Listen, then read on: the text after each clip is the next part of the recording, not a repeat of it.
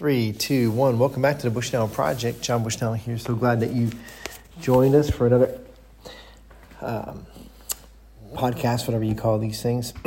anyway, we are going through the Bible and we're trying to really, we're not going through the Bible. I don't know if I'm going to do that. Maybe that's what I'll eventually do, but that's going to take a decade or longer, especially at this rate. But which should be a worthwhile project, no doubt. I just don't know how to keep track of it. So, anyway, I digress. We are in Joshua chapter 9. We are trying to encourage one another to be reading God's word. And we're up to a very, very interesting part. So, I want to set it up a little bit. In Deuteronomy, uh, God had told them that they were to, the Israelites were to go into the promised land and destroy everyone. and so, that is what they're supposed to do. Now, of course, in Jericho, they did not kill Rahab and her family.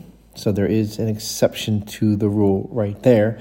But here we're going to see something else. And I want you to think about things that we do without consulting the Lord that may seem very obvious what needs to be done because of everything on the surface.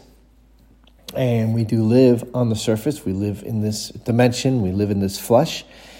And so, why wouldn't we do everything by that? But then again, why wouldn't we consult the one that lives in the greater dimension and can see better? Anyway, let's look at this. Chapter 9 of Joshua. As soon as all the kings who were beyond the Jordan in the hill country and in the lower land, all along the coast of the great sea toward Lebanon, the Hittites, the Amorites, the Canaanites, the Perizzites, the Hivites, and the Jebusites heard of this. They gathered together as one to fight against Joshua and Israel. But when the inhabitants of Gibeon heard that Joshua had done what Joshua had done to Jericho and to Ai, they on their part acted with cunning and went and made ready provisions and took worn out sacks for their donkeys and wineskins worn out and torn, torn and mended with worn out patched sandals on their on their feet and worn out clothes. And all their provisions were dry and crumbly. And they went to Joshua in the camp of Gilgal and said to him and to the men of Israel, We have come from a distance, distant country, so now make a covenant with us but the men of Israel said to the Hivites, Perhaps you live among us then. How can we make a covenant with you? They said to Joshua, We are your servants.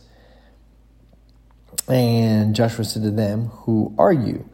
And where do you come from? And they said to him, From a very distant country, your, your servants have come because of the name of the Lord your God, for we have heard a report of him and all that he did in Egypt, and all that he did to the two kings of the Amorites who were beyond the Jordan, to Shihon, the king of Heshbon, and to Og, king of Bashan, who lived in Ashtaroth. So our elders and all the inhabitants of our country said to us, Take provisions in your hand for the journey to go to meet them and say to them, We are your servants. Come now, make a covenant with us. Here is our bread. It will still it was still warm when we took it from our houses as our food for the journey and on the day that we set out to come to you. But now, behold, it is dry and crumbling. These wineskins were new when we filled them, and behold, they have burst. And these garments and sandals of ours were worn, are worn out from the very long journey. So the men took some of their provisions, but did not ask counsel from the Lord. And Joshua made peace with them and made a covenant with them to let them live, and the leaders of the congregation swore to them. All right, so we'll stop there. The uh, covenant has been signed, the treaty is secure. So, what's going on here? And it's just the, the illusion of the world, the the cunningness of man to to fool others, right? And we do it all the time.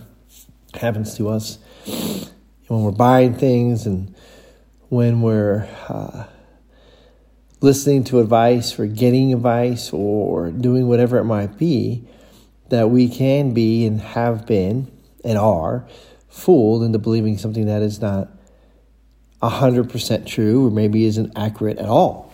And happens to us in all the technology that we have today, it still happens to us. And I think the biggest thing for any of us who claim to be born again believers, that we are for Christians, that we are Christ followers, that we are new creatures in Christ Jesus, that our our habit, if you will, of not consulting God, not going to the Lord, because we might think, oh, this is this is not big deal, or we're not in crisis. I think crisis causes us more than anything else to fall on our knees and go to the Lord.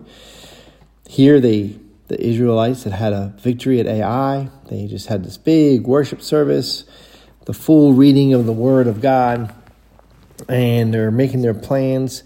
We're getting ready to make their plans for the next battles and the, and the rest of the conquering this land as the other armies prepare themselves for the Israelites.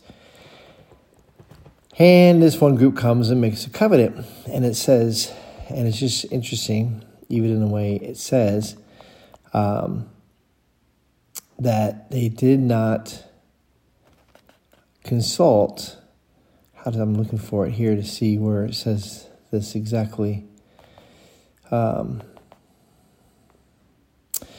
but did not ask counsel from the Lord.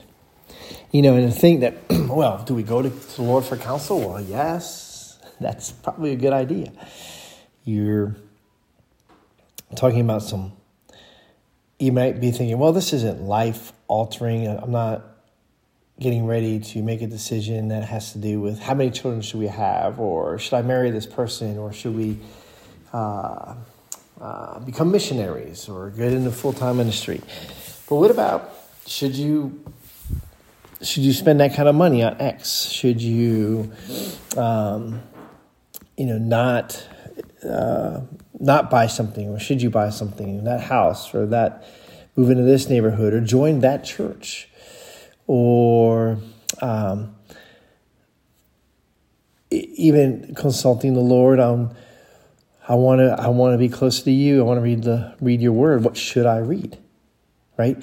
So I think that often we're in a habit of not going to the Lord for counsel instead of being in the habit of going to the Lord for counsel. And here the children of Israel and maybe Joshua in particular are caught not being in the habit of going to the Lord. Oh, great, these guys have come to make, a treaty with us. Oh, we're God's children. Let's consult the Lord. This was a pretty big thing, yet they didn't do it. I think we are often exposed when we're not in crisis how we don't go to the Lord, but in crisis we do. So maybe we need to think about what are some ways I need to go to the Lord for counsel where when I'm not in crisis for instance, in creating a my making my budget, Lord, is this a budget that honors you? Is this how you want me to spend your money? And in how we deal with our relationships and in lots of things, right? So I think that's a, a good thing for us to do. And maybe today the big takeaway is, Lord, help us to come to you and even to gain counsel on what we should gain counsel from you on. We are yours. Help us to live in a way that honors and glorifies you. And that's our prayer for today. God bless you all. Talk to you soon.